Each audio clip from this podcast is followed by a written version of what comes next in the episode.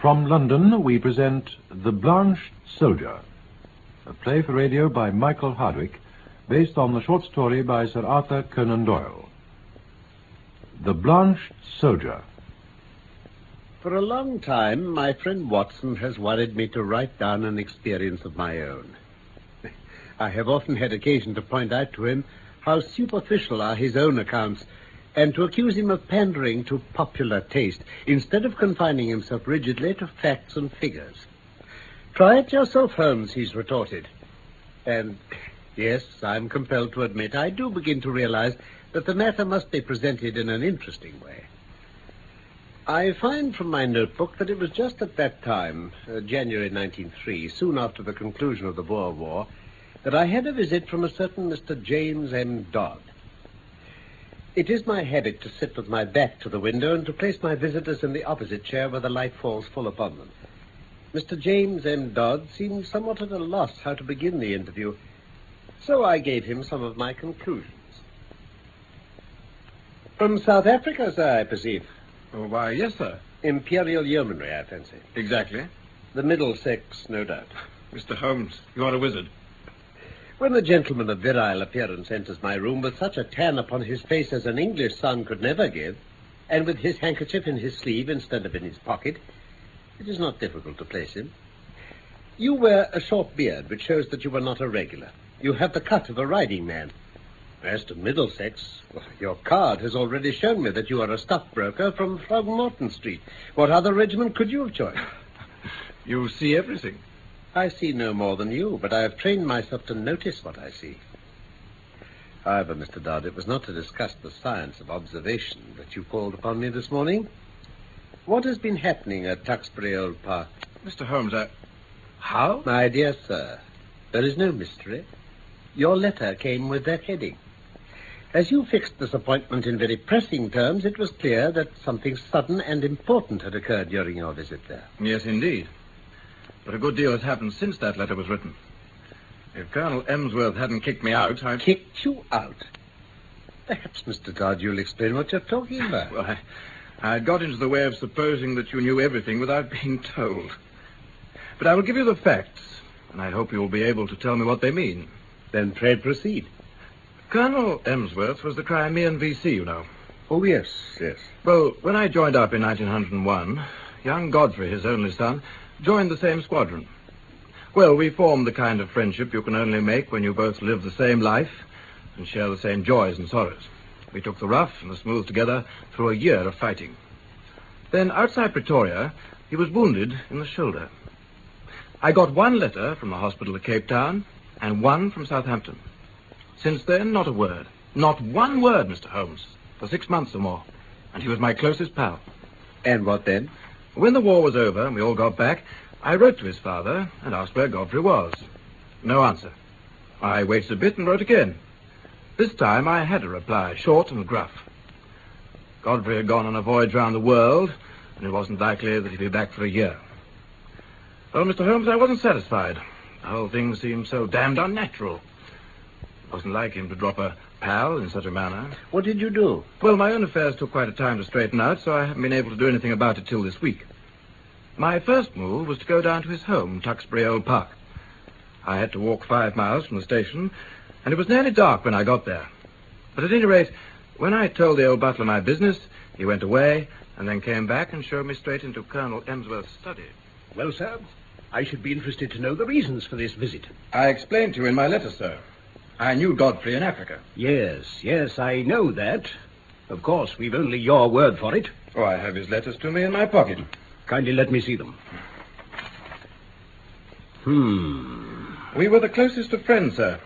Is it not natural that I should wonder at his sudden silence and wish to know what has become of him? I have some recollection, sir, that I had already explained that in replying to your letters. He's gone upon a voyage round the world. His health was in a poor way after his African experiences, and I was of the opinion that complete rest and change were needed. Kindly pass that explanation on to any other friends who may be interested in the matter. Certainly. But perhaps you would have the goodness to let me have the name of the steamer and the shipping line. I have no doubt I shall be able to get a letter through to him. Many people, Mr. Dodd, would take offense at your infernal pertinacity. They would consider this insistence to have reached the point of damned impudence. And you must put it down to my real love for your son. Mr. Dodd, I have already made every allowance upon that score. I must ask you, however, to drop these inquiries. But why, sir? Every family has its own inner knowledge and its own motives. They can't always be made clear to outsiders, however well intentioned. I would ask you to let the present and the future alone. And now, sir, you have come a long way, and you are welcome to stay the night here. My butler, Ralph, will see to your needs. We dine at eight o'clock.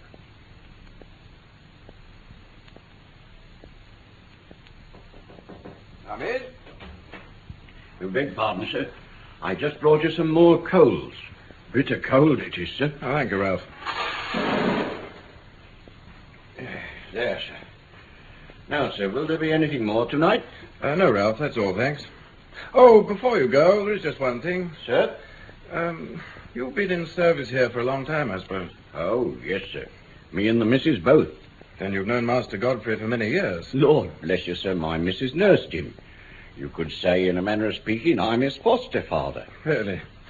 Well, I can tell you, you'd both been very proud to see him in South Africa. He bore himself well, sir, I understand. No braver man in the regiment. He pulled me out once from under the Boer's rifles. Or maybe I shouldn't be here now. Yes, sir, yes, that's Master Godfrey. Courage, sir? Why, there's not a tree in this park he hasn't climbed. Nothing would stop him. He was a fine boy, all right. And he was a fine man, sir. Was? You say he was. Look here. What is all this mystery about? What has become of Godfrey Emsworth? I, I- I don't know what you mean, sir. Ask the master about Master Godfrey. It's not for me to interfere. Let go of me, please, sir. Now, listen to me, Ralph.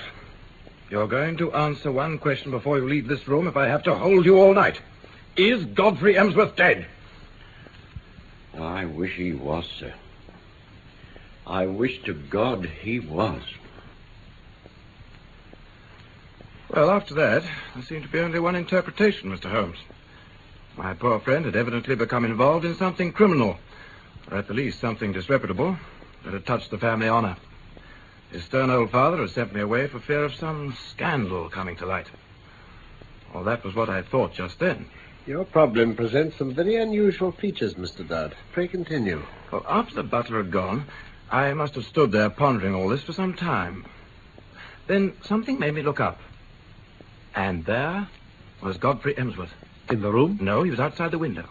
It was a ground floor room. I'd left the curtains open, and there he was, looking at me through the glass. He was deadly pale. I've never seen a man so white. I reckon ghosts may look like that. But his eyes met mine, and they were the eyes of a living man. Did he give any sign? When he saw me looking at him, he sprang back into the darkness. Mr. Holmes, there was something shocking about that man. It wasn't just that ghastly face, it was something. something slinking and furtive, something guilty. It left a feeling of, of horror in my mind. I assume, however, that when a man has been soldiering a year or two with Brother Boer as his playmate, he keeps his nerve and acts quickly. Exactly. And Godfrey had hardly vanished before I was out of that window. I ran down the garden path in the way I thought he might have gone. It seemed to me that something was moving ahead of me. I called his name, but it was no use. When I got to the end of the path, there were several others branching in different directions to some outhouses. But as I stood there hesitating, I distinctly heard the sound of a closing door. It wasn't behind me in the house. It was somewhere ahead in the darkness. I knew then, Mr. Holmes, that what I'd seen was no vision. Well, then, Mr. Dodd, what else did you do? There's nothing more I could do. I, I spent an uneasy night trying to find some theory to cover the facts. Well, next day I found the colonel rather more conciliatory. His wife remarked that there were some places of interest in the neighborhood, and I saw an opening to ask whether I might stay there one more night. Somewhat grudgingly, he agreed. Which gave you a clear day in which to make your observations. Yes. I felt I must explore the garden and see what I could find. There were several small outhouses, but at the end of the garden there was a detached building of some size. It was heavily curtained. I wondered if this could have been the place the sound of that shutting door had come from. I approached in a careless fashion, strolling aimlessly, and as I did so, a small bearded man in a black coat and a bowler hat came out of the door. He locked it after him. Then he looked at me with some surprise. Good day, sir. Good day. Are you. Uh, are you a visitor here? Yes, I am. My name is Dodd, James M. Dodd. I see. I'm an old army chum of Mr. Godfrey Emsworth's. I came hoping to see him. What a pity that he should be away on his travels. He would have been pleased to see you, no doubt, Mr. Dodd. His travels? Exactly. Well, good day to you, sir. No doubt you will resume your visit at some more propitious time. Good day, sir. He passed on. When I turned, I observed that he was standing watching me, half concealed by some laurels at the far end of the garden. So I strolled back to the house and waited for night. As soon as everyone had retired and everything was dark and quiet, I slipped out of my window and made my way as silently as possible to the mysterious lodge. The curtains were still drawn, but now there were shutters up as well. Even so, there was some light coming through at one place. I found I could see inside the room. I saw the little man I'd seen that morning. He was smoking a pipe and reading a paper. I tried to see more of the room, but just then. So you've become a spy, have you? Oh, Emsworth. Kindly follow me back to the house, sir. There is a train to London at 8.30 in the morning. Sir, if I may only. The matter will not bear discussion. You've made a most damnable intrusion into the privacy of our family. You were here as a guest, and you've become a spy. I've nothing more to say, sir, save that I have no wish ever to see you again. Very well, Colonel Emsworth. Only I've seen your son, and I'm convinced that for some reason of your own, you are concealing him from the world. I've no idea what your motives are in cutting him off in this fashion, but I'm sure he's no longer a free agent. And I What's warn that? you, Colonel, that until I'm assured of the safety of the well-being of my friend, I shall never desist in my efforts to get to the bottom of this mystery.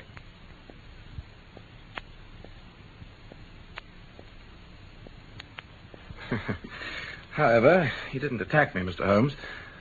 But there was nothing for it but to take the appointed train, after writing first to ask you to see me. Mr. Dodd, the servants.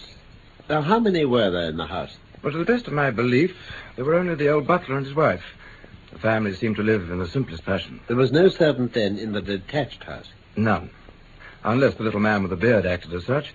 He seemed to be quite a superior person. You mentioned seeing him sitting by the fire reading a paper. What paper was it? Well, can that matter? It could be most essential. I really took no notice. Uh, possibly you observed whether it was a broadleaf paper or of that smaller type which one associates with weeklies. Since you mention it, it wasn't very large. Very well. Now, had you any indication that food was conveyed from the one house to the other? Well, I did see old Ralph carrying a basket down the garden walk and going in the direction of this house. Did you make any local inquiries? Yes, I did. I spoke to the station master and the innkeeper. I simply asked if they knew anything of my old comrade, Godfrey Emsworth. Both of them assured me that he'd gone for a voyage round the world. You said nothing of your suspicions. Nothing. Yet you say that you had seen your friend's face quite clearly at the window. So clearly that you're sure of his identity? I have no doubt about it whatever. The lamplight shone full upon him. It couldn't have been someone resembling. No, no, no, no. It was he. But you say he was changed. Only in color. His face was. How shall I describe it? It was a. of a fish belly whiteness. It was bleached. In patches? Well, it was his brow that I saw so clear. It, it was pressed against the window. Very well, Mr. Dodd. The matter should certainly be inquired into. I will go back with you to Tuxbury Old Park. Today? Oh, as it happens, I'm clearing up another matter at the moment. Let us say the beginning of next week. I shall be ready whenever you are, Mr. Holmes. Oh, I shall also ask an old friend of mine to accompany us. It is possible that his presence may be entirely unnecessary. On the other hand, it may be essential.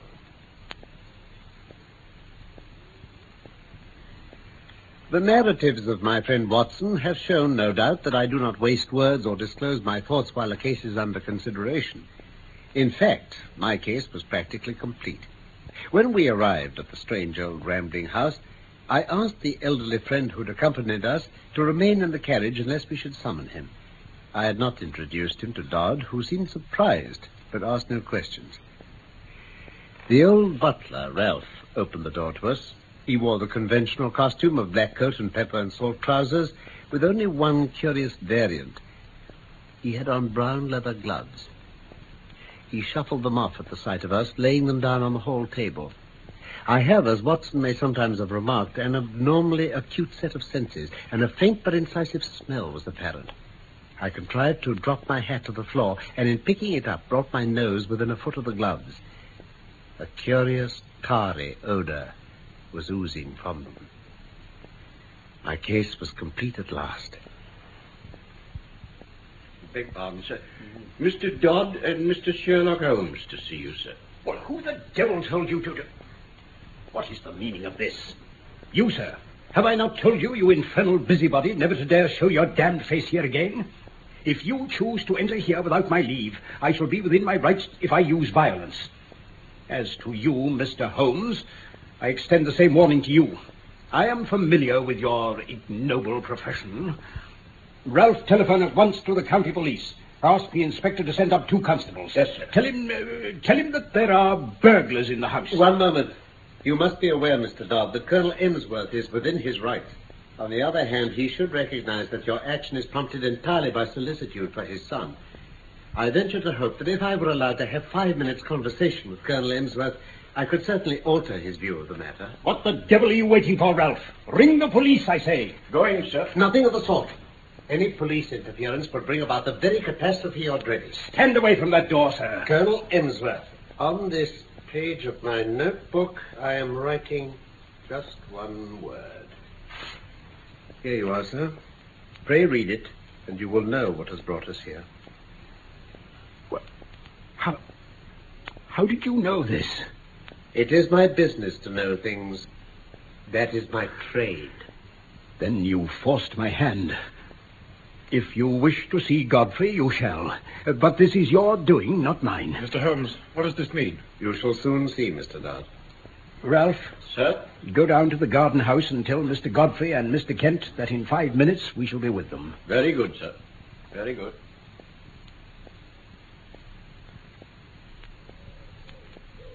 But this is very sudden, Colonel Emsworth. This will disarrange all our plans. I can't help it, Kent.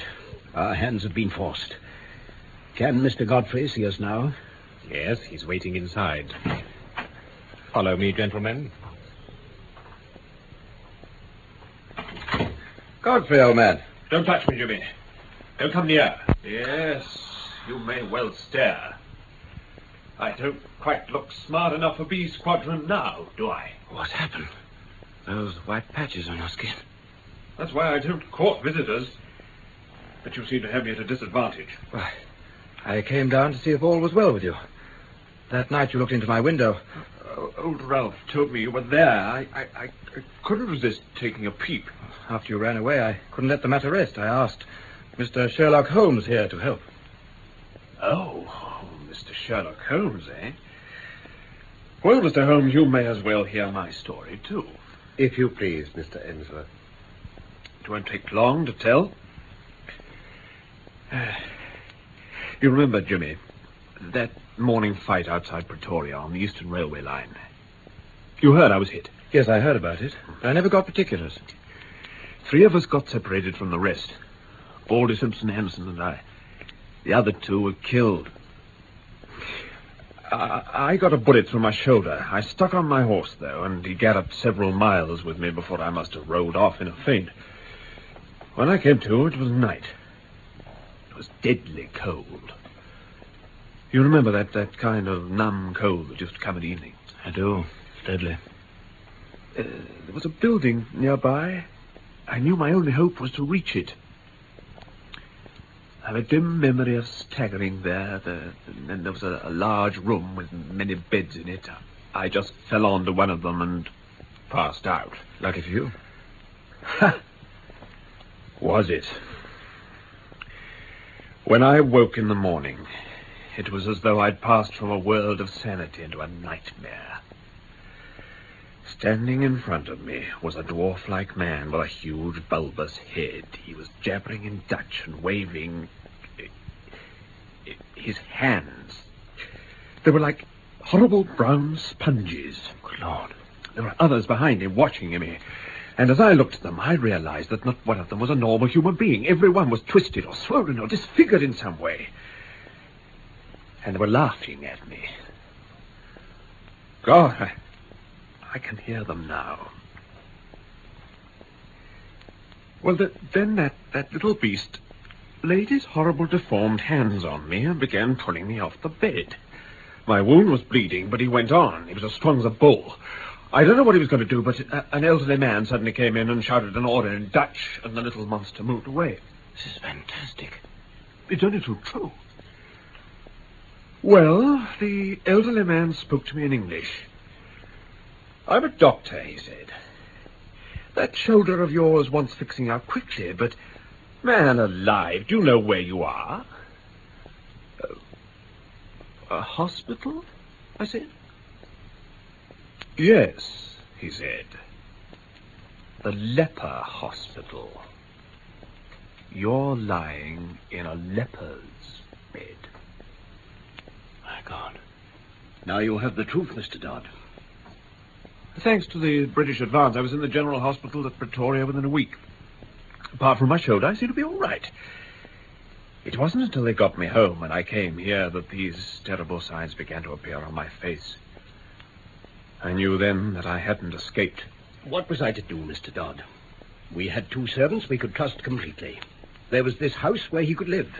Uh, Mr. Kent here, he's a surgeon, was prepared to stay and care for him in secret. Yes, but why? Surely a hospital. Oh, don't you see? It would have meant segregation for the rest of his life. To live forever amongst strangers without any hope of release. Even in these quiet parts, if one word had got out, he would have been dragged away to that. Even you had to be kept in the dark, Jimmy. But, but what I don't understand, Father, is why you've relented now. It was Mr. Sherlock Holmes who forced my hand with this scrap of paper. He wrote one word on it leprosy. After that, I realized that if he knew so much, it was safer that he should know it all. So it was. And who knows but good may come of it. How? I understand that only you, Mr. Kent, have attended the patient. May I ask, sir, if you are an authority on such tropical or semi-tropical complaints? I have the ordinary knowledge of the educated medical man. I have no doubt, sir, that you are fully competent. But I'm sure you will agree that in such a case, a second opinion is valuable. It would have meant pressure being put on us to segregate him. I foresaw this situation, and I brought with us a friend whose discretion may be absolutely trusted. I was able once to do him a professional service, and he is ready to advise as a friend rather than as a specialist. His name is Sir James Saunders. Sir James? He is at present in the carriage outside the door. Then I should be proud, Mr. Holmes. Good. I will ask him to step this way. Uh, meanwhile, Colonel Emsworth, we may perhaps assemble in your study.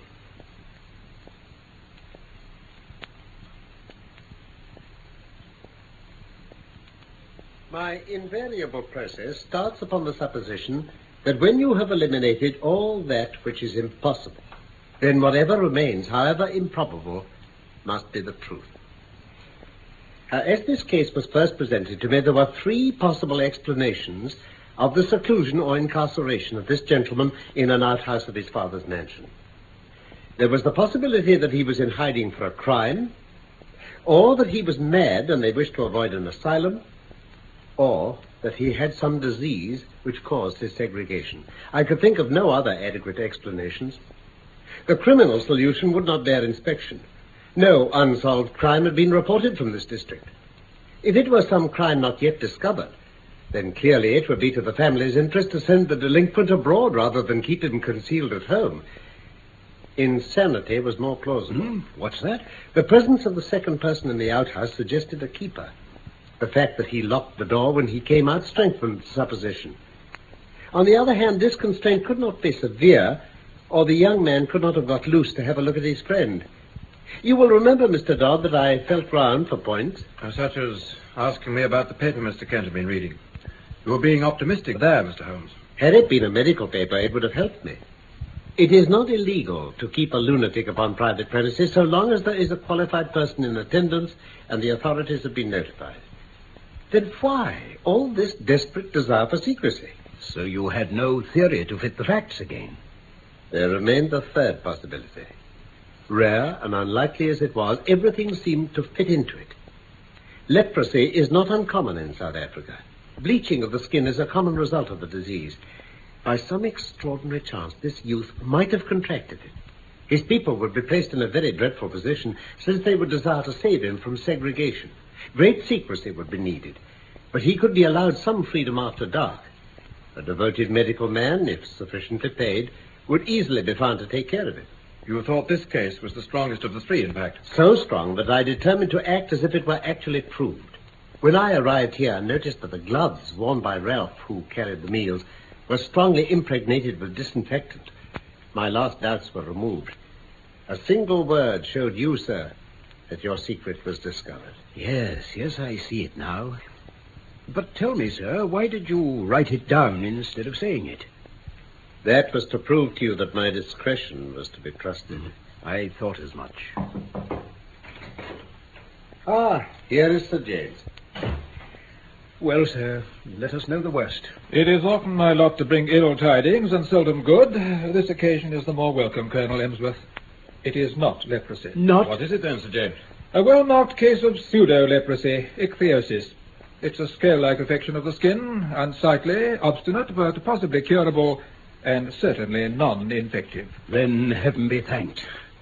Uh, but surely if he got it from contact with those leper fellows... No, not from them. A coincidence. Remarkable, but a coincidence. Coincidence, my dear Sir James? Are we assured that the apprehension from which this young man has suffered since his terrible experience may not have produced a physical effect simulating that which it fears? May there not be subtle forces at work of which we know very, very little?